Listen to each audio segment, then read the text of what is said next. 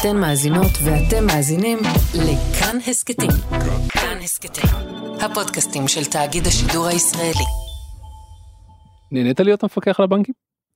הנאה זה מילה רחבה, אבל אם אתה שואל אותי אם אני שמח שנאותתי לקחת את התפקיד, התשובה היא בהחלט כן, וכן עם סימן קריאה, למרות שזה רולר קוסטר לא פשוט במיוחד, וברולר קוסטר לפעמים יש לך ג'י חיובי, לפעמים ג'י שלילי, אתה לא נהנה בכל רגע נתון, אבל בהסתכלות הכוללת אני אה, בהחלט שמח שלקחתי את התפקיד, ואם עכשיו שבהינתן שאני יודע יותר ממה שידעתי לפני שלוש וחצי שנים שקיבלתי את ההחלטה, גם הייתי אומר כן לתפקיד.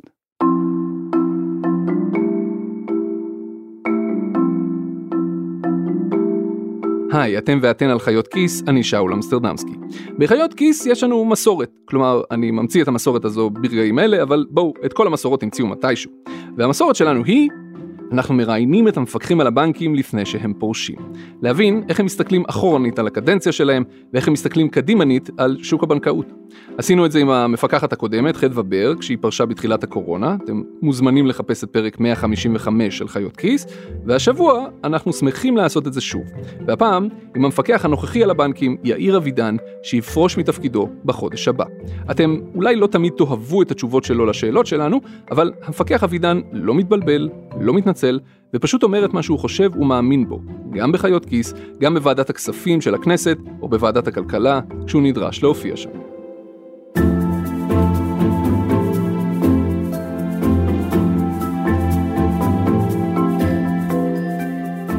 את השיחה עם אבידן ניהלתי לפני שבועיים, ממש רגע לפני שכל הבנקים הגדולים פרסמו את הדוחות הכספיים שלהם לרבעון הראשון של 2023.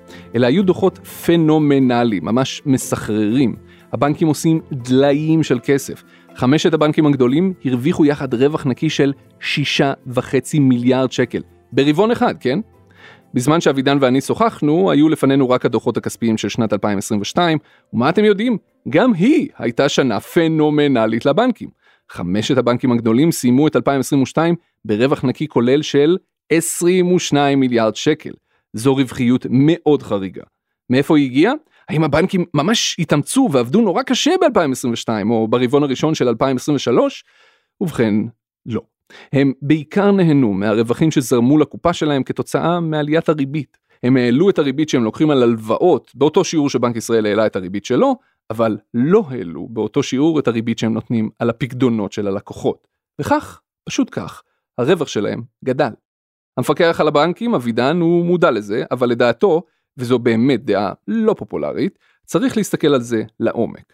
וכשמסתכלים, כך הוא אומר, מגלים שקודם כל זו לא תופעה ישראלית, אלא גלובלית, ושבהשוואה בינלאומית, ישראל דווקא נמצאת במקום טוב. וחוץ מזה, כך הוא אומר, היו סיבות נוספות לעלייה ברווחים של הבנקים. אני הסתכלתי על הרווחים של הבנקים הגדולים ב-2022, וחשבתי לעצמי, שמשהו מאוד מוזר קרה פה, שהציבור לא עלה על הבנקים עם לפידים וקלשונים. כי הנתונים לגמרי מזמינים את זה. חשבתי אולי זה כל מה שהממשלה עושה, אולי זה מסיח את הדעת, אולי היו פה יותר מדי מלחמות, אולי כל כך שמחנו שיצאנו מהקורונה שיאללה למי אכפת, אבל קרה פה דבר מופלא, הבנקים לא התאמצו יותר ועשו רווחים אסטרונומיים יותר גדולים מבשנה הקודמת, אך ורק בגלל שלא גלגלו את הריביות לפקדונות כפי שגלגלו אותם אה, להלוואות. אתה מבין מה אני אומר? זה, זה מוציא אותי מדעתי ומוציא אותי מדעתי שלציבור לא כל כך אכפת, אבל לא יודע, אולי אני בדעת מיעוט, הייתי שמח לשמוע מה דעתך. קודם כל, אני לא רוצה שתצא מדעתך. Okay. ואני אגיד גם את הדברים היותר טובים וגם את הדברים הפחות טובים. אני מישיר אליך מבט ואני אומר לך בצורה ברורה, נכון להרגע, מדינת ישראל היא ב, אה, בשלישייה הפותחת, לא רוצה להגיד בצמד הפותח, אבל בשלישייה הפותחת של העולם המערבי, בשיעור גלגול הפקדונות. כלומר, איזה חלק מהעלאת הריבית של בנק ישראל באמת מתגלגלת לריבית שאתם מקבלים מהבנק שלכם על הפיקדון? שעכשיו אה, נועה קירל זכתה במקום שלישי היה וואו גדול ופרגון גדול ואני מנצל את ההזדמנות גם לפרגן. אבל למערכת הבנקאית שהיא במקום השלישי בעולם לא מפרגנים לה. הבנתם? המפקח על הבנקים אומר, בניגוד למה שאתם חושבים, הבנקים בישראל כן מגלגלים לפקדונות הציבור את רוב עליית הריבית של בנק ישראל. עד כדי כך מגלגלים שאנחנו נמצאים במקום השלישי בעולם בעניין הזה. רגע לפני שאתם מתעצבנים, עכשיו מגיע האבל. נכון, לקח זמן למערכת הבנקאית לגלגל את הריביות. אבל יש גם פה את האזרחים, אני לא מגלגל לאזרחים כלום כרגע, אבל אני אומר יש הבדל, כשעולים מ-0.1 ל-0.25 ומ-0.25 לחצי אחוז, המרכיב הנזילותי, זה שהכסף ישכב בעובר ושב, לבין זה שאני אסגור אותו בפיקדון ולא לי את האפשרות, הוא לא נותן אה, מספיק תשואה בכדי לוותר על הערך שהכסף ישכב לי בחשבון. תנו לי לתרגם את זה שנייה, מה שהוא אמר כאן זה כך, בהתחלה כשריבית בנק ישראל עלתה מרמה של עשירית האחוז לרמה של רבע אחוז או חצי אחוז, אז הבנקים עוד לא גלגלו את זה הלאה לפקדונות שהם מציעים לציבור, כי אז עדיין היה מדובר בריביות אפסיות. בריביות כאלה הם לא באמת היו יכולים להציע לציבור משהו שעדיין יגרום להם לא להשאיר את הכסף בעו"ש. ולכן, בתחילת דרכה של עליית הריבית, הבנקים באמת לא היו בסדר. כשעברנו ממצב של רבע אחוז אה, למונחים של היום, יש בהחלט ערך, וכרגע אנחנו רואים שיעורי גלגול כמעט מלאים. שיעורי הגלגול לעסקים קטנים ובינוניים ובוודאי בגדולים הם קרובים לרמה של 100% מהגלגול.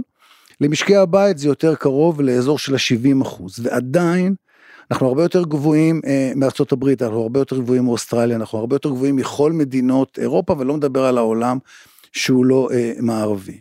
אבידן לא הזכיר את זה בשיחה שלנו אז אני אזכיר. אפילו אם היום הבנקים מתנהגים קצת יותר בסדר, זה לא קרה מעצמו. קודם כל, המפקח על הבנקים בעצמו נזף בבנקים פומבית אחרי כמה חודשים של העלאות ריבית, והודיע להם שהוא רואה בעין לא יפה את העובדה שהם עדיין לא מגלגלים לציבור את מלוא עליית הריבית, אלא משאירים לעצמם רווח קל בכיס.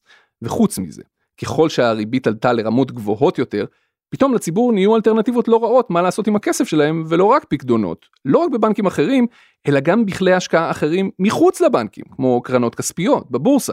ורק אז הבנקים נזכרו להעלות את הריבית שהם מציעים על פקדון. הפרסום של, ה... של נתוני הריבית הממוצעים שאתם התחלתם לפרסם שזה משהו זה מידע שלא היה קודם בשום מקום לא ניתן היה להשיג אותו האם זה שינה משהו? לא, אז אני חושב שאחד האתגרים שלנו ואמרתי את זה גם מקודם זה באמת אה, שקיפות המידע ללקוחות ואני פותח רגע סוגריים ומסתכל רגע ומדבר רגע על האזרחים וללקוחות בדקה אחת בעולם הפיננסי גם במקומות אחרים בעולם אבל גם בארץ אה, אין ידע פיננסי מספק לאזרחים, בוודאי אין להם ידע מספק בעולם הדיגיטלי, ועוד חמור מזה, אם הולכים לעולם המידע והמשמעות של לקוח או אזרח, צריך להגיד, אני מסכים שתעשה שימוש במידע שלנו, יש פה, אני לא רוצה להגיד מילה קיצונית, אבל יש פה בערות מסוימת שצריך אה, לפעול ולהשלים אותה, וללקוחות יש להם אחריות. עכשיו, שאתה אמרת בין אשראי לבין פקדונות, בעולם של האשראי, מרבית מוצרי האשראי, הם אה, צמודים ל- לריבית הפריים, והעולם פה הוא עולם אוטומטי. בעולם הפקדונות היה מנעד רחב. קודם כל, בעולם הפקדונות אנשים אוהבים לאורך שנים, שיש להם כסף בחשבון עובר ושב, ובוודאי בסביבת ריבית נמוכה, לא היה להם שום עניין. ואני אומר, מסתכל עכשיו על נקודת הזמן הנוכחית, ישנו אה, מעבר מאוד מאוד יפה וגלגול ריביות, וגם רואים שחלק מהלקוחות גם מחפשים חלופות שהן לא חלופות בנקאיות, כמו מכ"מים, כמו קרנות כספיות ואחרות, ואני חושב שצריך לעודד את הלקוחות לנקוט עמדה ולעשות שימוש נכון, זה גם יוביל כנראה לעולם התחרות. העולם של השקיפות הוא עולם שהוא לא מספיק חזק, גם הרפורמה במשכנתאות יצרה שקיפות גבוהה דרך יצירת מוצר מאוד מאוד ברור ואחיד ובר השוואה, אנחנו רואים עכשיו במשכנתאות, בין היתר, נכון, היו עוד דברים בשוק, רואים תחרות בין שני בנקים מאוד מאוד משמעותיים בשוק המשכנתאות, כולל היבטים של פרסומות אה, מאוד מאוד משמעותיות, ורואים שבסופו של דבר המחירים יורדים והלקוחות אה, נהנים. אוקיי, okay, אה. יש בנק אחד שכן ניסה לגלגל את כל את מלוא עליית הריבית שזה הבנק החדש 1-0 אה, שמציע בפער אה, ריביות יותר טובות על הפקדונות שלו אינדיאט מצליח לגייס רק כמות יחסית קטנה של אה, לקוחות. לדעתי גם המנכ"ל מתוסכל שם. איך אתה מסביר את זה? איך אתה מסביר את זה שיש היום אלטרנטיבה בנקאית לא איזה מוצר צ'וקומוקו אלטרנטיבה בנקאית לקבל ריבית הרבה יותר גבוהה על פקדונות אינדיאט הציבור לא נוהר לשם. אני חושב שהדבר המעניין שבין היתר שבנק, היה גם בנק 1-0 וגם אה, בנק נוסף ששילם יותר באותו זמן זה היה בנק ירושלים.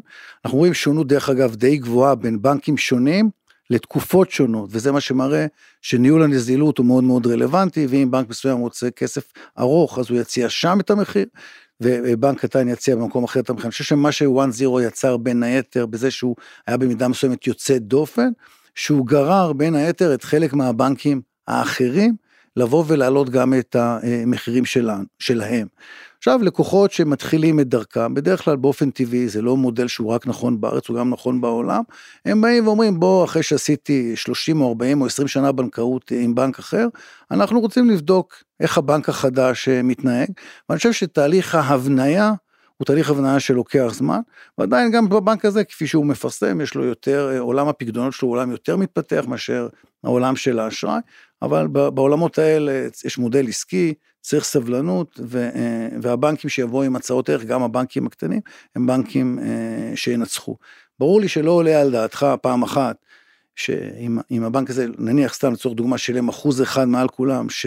טריליון שקל של פקדונות או 800 מיליארד שקל של פקדונות יבואו לבנק הזה כי הוא גם לא יכול לשלם, הוא גם לא ירצה לשלם, וזה גם לא תהליך. התהליך הזה הוא תהליך יותר אבולוציוני, שפעם אחת הוא קיבל את לקוחותיו החדשים כפי שהוא מתחיל לבנות פעילות, פעם שנייה חלק מהבנקים האחרים גם כן העלו באופן אולי יותר מינורי, אבל כן יצרו את התחרות ויצרו את האטרקטיביות ונתנו הצעות ערך ללקוחות שלהם על מנת להקטין את ההסתברות שהם יעברו לבנקים אחרים. מה שהמפקח אומר פה בעצם זה, תראו, לא חשבנו שוואן זירו יטלטל את השוק על היום הראשון שלו, גם לא על היום השני.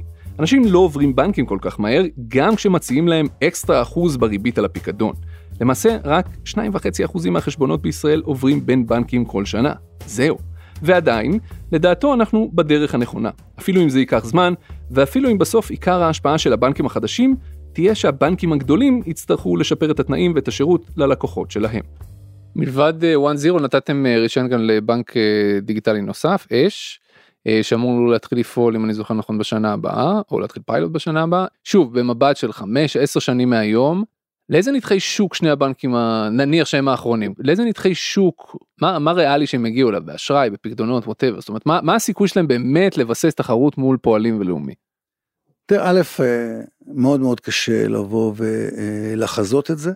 אני חושב שהיתרון הגדול של הבנקים האלה, שהם באים, מה שנקרא, בלי לגאסי. יש להם גמישות הרבה הרבה יותר גבוהה לבוא ולפעול מול הלקוחות שלהם ולהציע להם uh, הצעות ערך. כשאתה מסתכל, מסתכל היום על הבנקים הקטנים במערכת, או היותר קטנים במערכת, אז את בנק ירושלים שיש לו נתח שוק שקטן מ-2%, והבנק הבינלאומי, בגדול, שהוא באזור של 7-8%, עדיין הם, הם, הם ברי קיימא, יש להם מודל עסקי, והם בהחלט יש להם לאן לפעול. אני חושב שהאזורים, ככל שהבנקים האלה הגיעו לאזורים של, בטווח של חמש שנים, של שלושה עד חמישה אחוז אה, נתח שוק, אני חושב שזה יהיה משהו אה, אה, שהוא משמעותי והם יוכלו לתת הצעות ערך יפות. זה כבר בא ואומר שככל שזה יקרה, יהיו פה שמונה, ואם ארבעת הבנקים בחלק התחתון ייקחו נתח שוק של כבר של אזור של, של 20 אחוז, 25 אחוז, אני חושב שזה ייתן כאן מנעד מאוד מאוד יפה, עם משהו שהוא בר קיימא.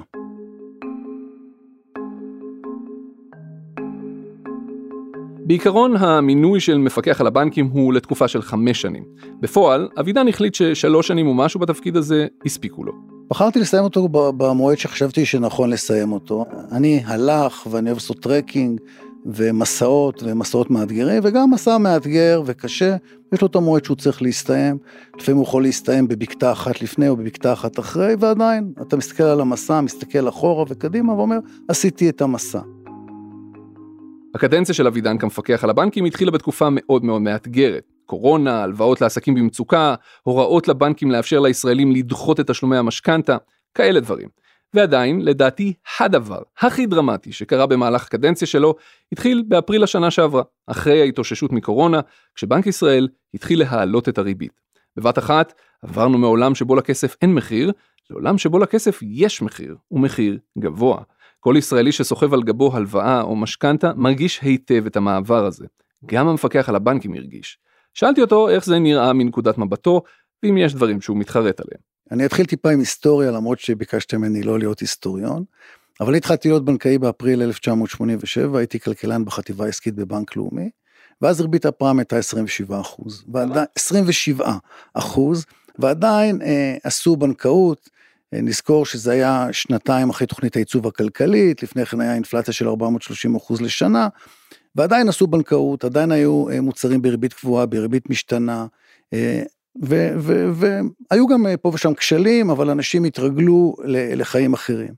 זה נכון שבעשור האחרון התרגלנו לא רק בארץ, גם בעולם בחלק מהמדינות, לסביבת ריבית אפסית ולסביבת אינפלציה מאוד מאוד נמוכה, ולמעשה זה דור שלא, שלא ידע את יוסף. אני מסכים ששינוי הסביבה, גם של האינפלציה וגם של הריבית, הוא בהחלט Game Changer גם בחיי הפיקוח, וניתן לזה כמה התייחסויות והן מאוד מאוד ישירות. אחד לשאלתך הישירה, האם אני אה, אה, מצטער אה, מהעיתוי שבו בחרנו לשחרר את מגבלת הפריים. אני קוטע שנייה את המפקח על הבנקים בשביל לתת פה קצת קונטקסט. בדצמבר 2020, כשכולנו עדיין היינו עמוק בתוך השנה הראשונה לקורונה, המפקח על הבנקים הודיע פתאום הודעה דרמטית. המגבלה הקיימת על מסלול הפריים במשכנתאות תבוטל. את המגבלה הזו שבוטלה, בנק ישראל הטיל במקור עשר שנים לפני זה, ב-2011. אלה היו ימי השיא של עליות מחירי הדירות, מחאה חברתית, כל זה, ואנשים אז חיפשו איך להוזיל את המשכנתה שלהם, והם נהרו למשכנתאות שרובן היו במסלול שצמוד לריבית הפריים, שהיה המסלול הזול ביותר. בנק ישראל חשש שיום יבוא והריבית תעלה, וכל אותם ישראלים ימצאו את עצמם עם משכנתאות שהם לא יכולים לעמוד בהן. אז הוא הודיע, מעכשיו הנתח המקסימלי של המשכנתה שיכול להיות צמוד לפריים יהיה שליש לכל היותר. זה היה ב-2011. בפועל, מאז ההחלטה ההיא של בנק ישראל, ריבית הפריים רק ירדה ונשארה מאוד מאוד נמוכה יותר מעשור. אף אחד לא חזה שהריבית תישאר כל כך נמוכה כל כך הרבה שנים.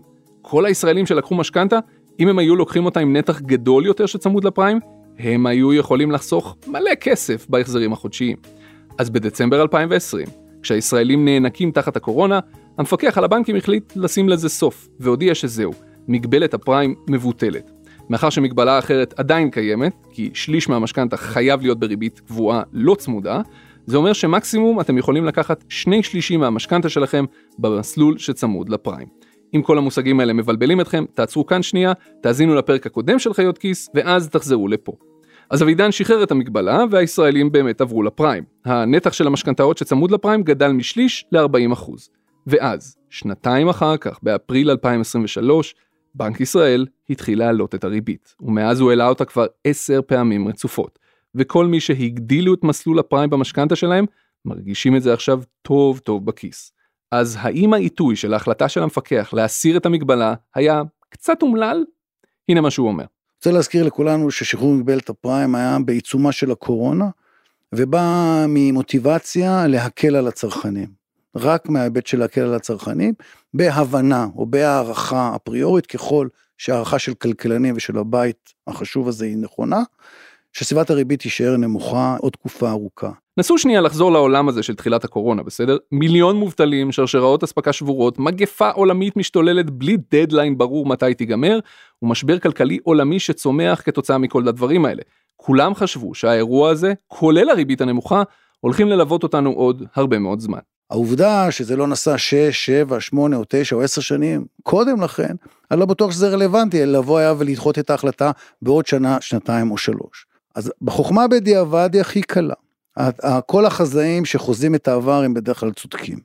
אז בעיתוי הוא לא היה עיתוי מיטבי, אבל הוא בא ממוטיבציה ורצון מאוד מאוד אה, נכון, כן וטוב, לעזור אה, אה, לאוכלוסיות ש, שהתקשו באותה נקודת זמן, ולאפשר להם למעשה איזושהי אה, נוחות אה, כלכלית. כשמסתכלים going forward, אכן רואים שהעולמות, או משקי הבית בעיקר, שלקחו הלוואות שמבוססות על ריבית הפריים, הם מתקשים. 12 אלף שקל לשנה אה, יותר, וזה בהחלט משמעותי אה, למשקי בית אה, מסוימים, לא לכולם, אבל לרובד די גדול, בטח בין השכבה הסוציו-אקונומית 4 עד 9, שזה מאוד מאוד מאוד מאוד משמעותי, ולכן המערכת הבנקאית פונה באופן יזום אל הלקוחות על מנת לנסות לבצע פריסה, פריסות כאלה ואחרות, כל בנק עם ההצעה שלו. ככל שסביבת הריבית והאינפלציה ימשיכו להיות ברמה הזו, אני לא אומר יותר גבוהים או יותר נמוכים, אה, עוד חודשים מספר, אני מניח ששיעורי הכשל יעלו, או לחליפין, יותר משקי בית יבואו וייטו לממש את ההצעות המתאימות להם. כן, שיעור הכשל יעלה, גם עסקים קטנים במידה מסוימת מתקשים. נתרגם את זה שנייה מבנקאית לעברית. כשהמפקח על הבנקים אומר ששיעורי הכשל יעלו, המשמעות היא שיהיו פה כמה אחוזים מקרב נוטלי המשכנתאות, כלומר כמה אחוזים מהמשפחות הישראליות, שלא יצליחו לעמוד יותר בהחזרים החודשיים שלהם, פשוט לא יוכלו.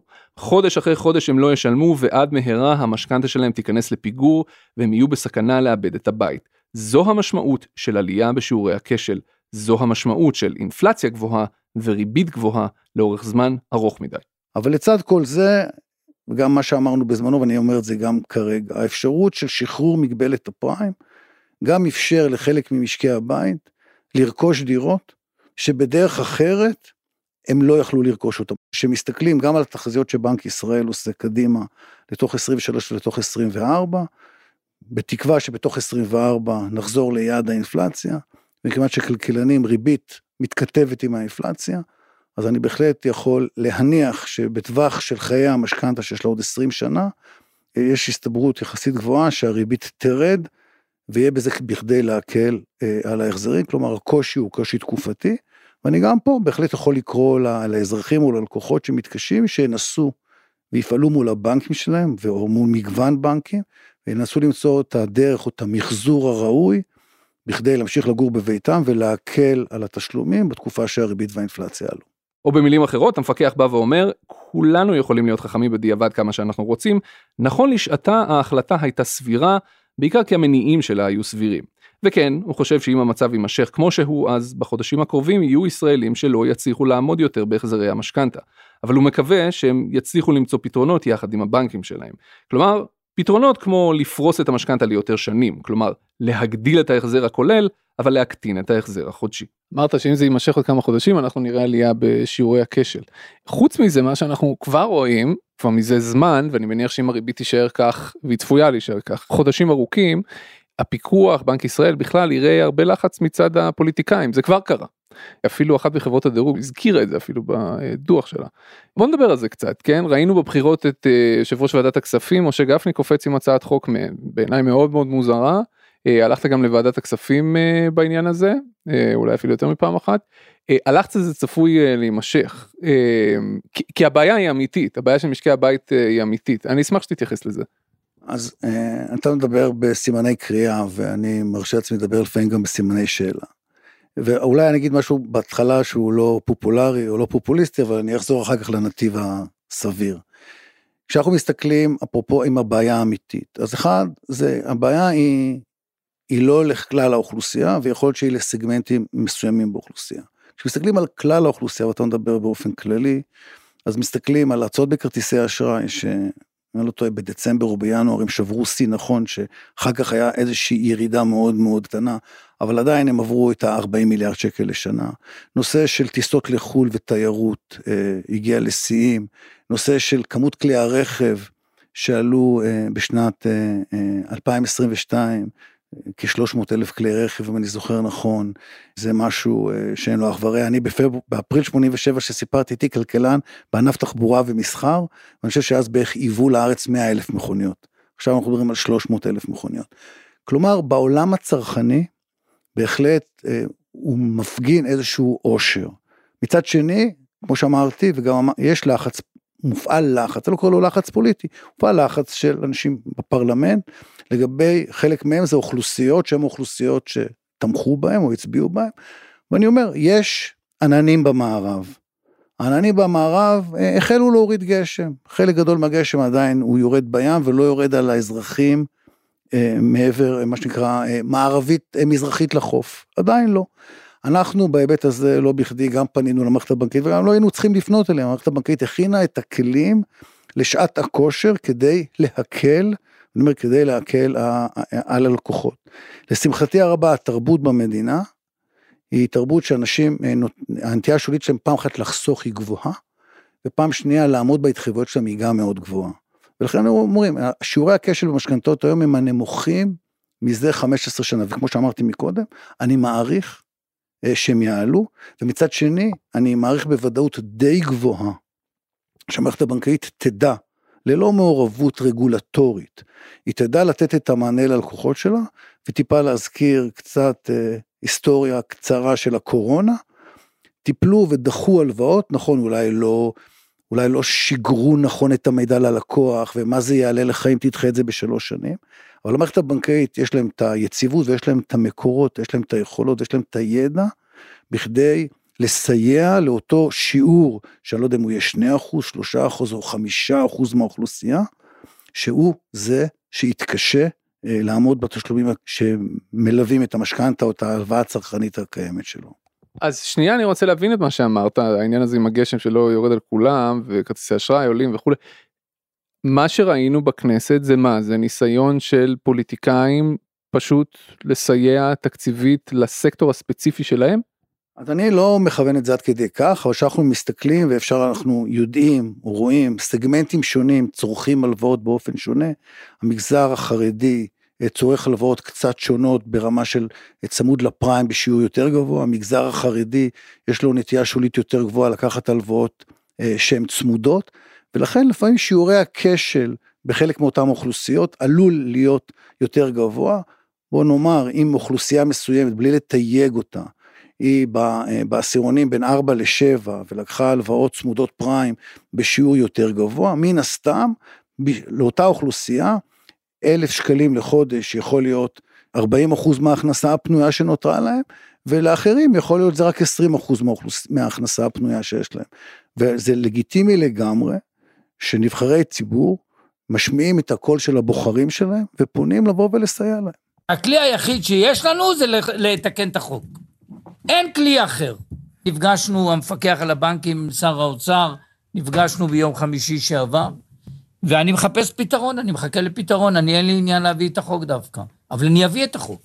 מה יקרה אם הצעת חוק כזאת תעבור אם תהיה בעצם אה, התערבות אה, של המחוקק בריביות שהבנקים יכולים לקחת על משכנתאות? היה מגוון של הצעות חוק גם על ריבית על פקדונות וגם על ריביות על האשראי אני חושב שזו מעורבות מאוד מאוד מאוד לא נכונה לא מדבר בכלל בהיבט של עצמאות הבנק המרכזי או עצמאות הפיקוח על הבנקים אנחנו מספיק עצמאיים ומספיק אה, מקצועיים. אני חושב שהמעורבות הזאת והסיוע הזה בהסתברות מאוד מאוד גבוהה דווקא יפגעו באוכלוסייה שבשמם הם קוראים לבוא ולהתערב. כי אם יבואו ויגידו, אה, לדוגמה, שהריבית על אה, אה, פקדונות היא צריכה להיות חצי מהריבית על האשראי, אז בוא נדמיין שנניח שכרגע המרווח הוא סתם, אני אומר, הוא 4% בין האשראי לפקדונות, לא ברור איפה יהיה שיווי המשקל. זה אולי טיפה למיטיבי לכת, אז תרשו לי להתערב לרגע. איך עובד בנק בכלל? אתם נותנים לבנק כסף ושמים אותו בפיקדון, והבנק נותן לכם ריבית נמוכה כלשהי על הפיקדון הזה. אחר כך הוא לוקח את אותו הכסף בדיוק, ומלווה אותו לאנשים אחרים. מהם הוא גובה ריבית יותר גבוהה. והמרווח הזה בין הריביות, מזה הבנק חי. שם טמון הרווח שלו. לא סתם קוראים לזה מרווח. אז המפקח אומר, זה שהמרווח הזה גבוה, זה לא אומר שהצעת חוק שקובעת שהוא יהיה בגובה קבוע ולא יותר ממנו, זה לא אומר שהיא תביא הצעות טובות יותר ללקוחות. אם הבנקים יבואו ויגידו, אנחנו נעלה את הריבית על האשראי, כדי שנוכל לשלם יותר על פקדונות, ואז למעשה זה יעלה את הנטל על הלווים ויעלה את ההסתברות שלהם לכשל, או יגידו בוא נלך לכיוון ההפוך. אנחנו נוריד את הריבית על האשראי וניתן מעט על הפקדונות, ואז ריבית נמוכה על האשראי היא לאוכלוסיות חזקות ולא לאוכלוסיות חלשות. המעורבות הזאת היא מעורבות שהיא לא נכונה, היא מעורבות שאין בה מקום, כי אין פה כשל שוק, יש מעורבות של חקיקה או רגולציה במקום שיש בו כשל שוק. אין אף מקום בעולם שאנחנו מכירים שיש אה, מעורבות כזאת.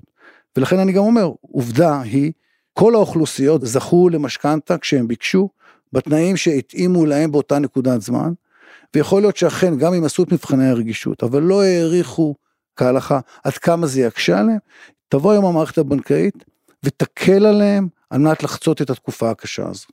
אבל אני רוצה שתשימו לב שזה התסריט האופטימי, אוקיי? היום שיעור האבטלה בישראל הוא מאוד מאוד נמוך. בחודש אפריל הוא עמד על 3% ועשירית בלבד. זה יותר נמוך אפילו מאשר לפני הקורונה. כל עוד האבטלה נמוכה, אנשים מצליחים להחזיר את המשכנתה שלהם, אפילו אם הם צריכים להיאבק בזה. מה יקרה אם האבטלה חלילה תעלה?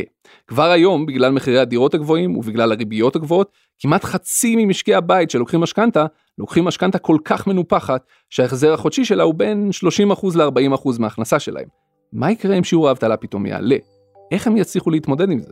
נכון, לא, ברור דבר אחד לגמרי, שבעולם המשכנתאות, המסביר העיקרי לכשל הוא שיעור האבטלה. כי כשמישהו מובטל ואין לו הכנסה, אז כנראה ההסדר הוא בעייתי. כשמישהו לא מובטל ויש לו הכנסה, לדחות את ההלוואה בעוד שנה, שנתיים, שלוש או ארבע, ולהוריד בעשרה אחוז את ההחזר החודשי, זה, זה משהו שניתן לחיות איתו.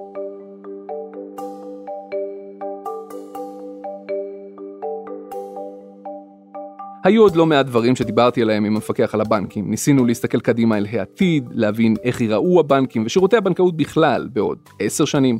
דיברנו גם על שימוש לרעה שאפשר לעשות בטכנולוגיה בשביל לדחוף לציבור אשראי שהוא לא צריך, אבל דבר אחד שבלט במיוחד בשיחה הזו, בשיחה על העתיד ועל הטכנולוגיה, היה החשיבות שהמפקח על הבנקים אבידן מייחס לרפורמה שהתחילה לפני תקופתו ואושרה במהלך תקופתו. רפורמת הבנקאות הפתוחה. זו רפורמה שעדיין לא אומרת מספיק לרוב הציבור, כי היא ממש נכנסת לתוקף בהדרגה בשנה הנוכחית, אבל יש לה פוטנציאל לשנות את האופן שבו אנחנו צורכים שירותים פיננסיים כבר בשנים הקרובות. בגדול, הרפורמה הזאת אומרת ככה, כל המידע הבנקאי והפיננסי שלנו הוא שלנו, לא של הבנק שלנו, ולכן אנחנו רשאים להסכים לתת את המידע הזה לכל מיני גופים אחרים, אפליקציות, סטארט-אפים, שיקחו את המידע הזה ויעשו בו שימוש בשביל לתת לנו יותר שירותים ויותר טובים. למשל, שירותי השוואת מחירים בין פקדונות והלוואות ושירותים מתקדמים יותר. לפי אבידן, כשהרפורמה הזאת תבשיל, הפירות שלה יהיו טעימים ויהיו שווים הרבה. אני חושב שהייתה הרפורמה הכי גדולה בחינוך הייתה רפורמה של חטיבות הביניים ואני המחזור הראשון של חטיבת הביניים בשנת 72 שעברנו מכיתה ו' לחטיבת הביניים ולא עשינו יותר ז' וח' ובכיתה ח' עשינו סקר, עשו סקר אז אני חושב שהבנקאות הפתוחה היא הרפורמה אולי הפיננסית צרכנית הגדולה ביותר ותהיה בעלת השפעה. ועכשיו צריך, כמו שאמרתי, צריכים לקום צדדים שלישיים שיבואו ויציעו הצעת ערך, בין אם זה השוואת עלויות, בין אם זה הפנייה אה, למוצרים אחרים. או במילים של בני אדם, הוא מקווה שלא ירחק היום שכל מיני סטארט-אפים ואפליקציות וגופים טכנולוגיים יקבלו מאיתנו את המידע הפיננסי שלנו ויציעו לנו הצעות טובות יותר על בסיסו. אם זה אכן יקרה, זה יוכל להכניס הרבה יותר תחרות למערכת לעומת מה שקיים בה היום. ממש לפני סיום, שאלתי את המפקח על הבנקים מה הולך להיות הטרק הבא שלו, עכשיו שהוא עומד לסיים את התפקיד ויהיה לו זמן כמו שצריך לתחביבים שלו. הטרק האחרון שלי היה לפני שנה, עשיתי את הקמינו פרימיטיבו בצפון מערב ספרד, וב-31 לאוגוסט אני הולך לעשות את הוויה אלפינה אה, בשוויץ, וכמובן, אני, יהיה לי אז זמן דרך עלייה של 2,000 מטר כל יום וירידה של 2,000 מטר לאורך 25 קילומטר, לחשוב על המפה האילמת בחיים האישיים שלי, ולהתחיל להתוות את הכיוונים, בתקווה שאני גם אוכל לתרום וגם להתערם.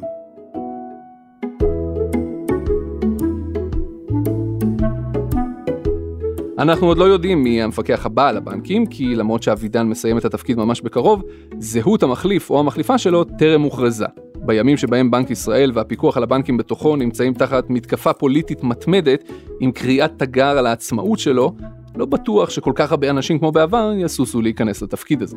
מי שזה לא יהיה או תהיה שיתיישבו על הכיסא בסופו של דבר, האתגר מספר אחת שלהם, לדעתי האישית, יהיה לוודא שהמערכת הפיננסית מצליחה לצלוח את התקופה הזו של ריבית גבוהה מצד אחד ואינפלציה גבוהה מצד שני, ובעיקר שהציבור מסוגל לעמוד בנטל המשכנתאות הגדול שהוא לקח על עצמו. כל עוד האבטלה נמוכה זה יעבור יחסית סביר, אפילו אם שיעורי הכשל, כמו שהמפקח אבידן קרא לזה, יעלו. אם האבטלה תעלה משמעותית, זה יהיה כבר סרט אחר לגמרי. אתם האזנתם לחיות כיס, הפודקאסט הכלכלי של כאן. העורך שלנו הוא תומר מיכלזון, את הסאונד ערכה רחל רפאלי. המפיקה שלנו היא ליהי צדוק, במערכת חיות כיס תמצאו גם את ענת קורול גורדון, אלון אמיצי וצליל אברהם. המתמחים שלנו הם רותם רפאל ואיתי ניקסון. אני שאול אמסטרדמסקי, תודה רבה שהאזנתם.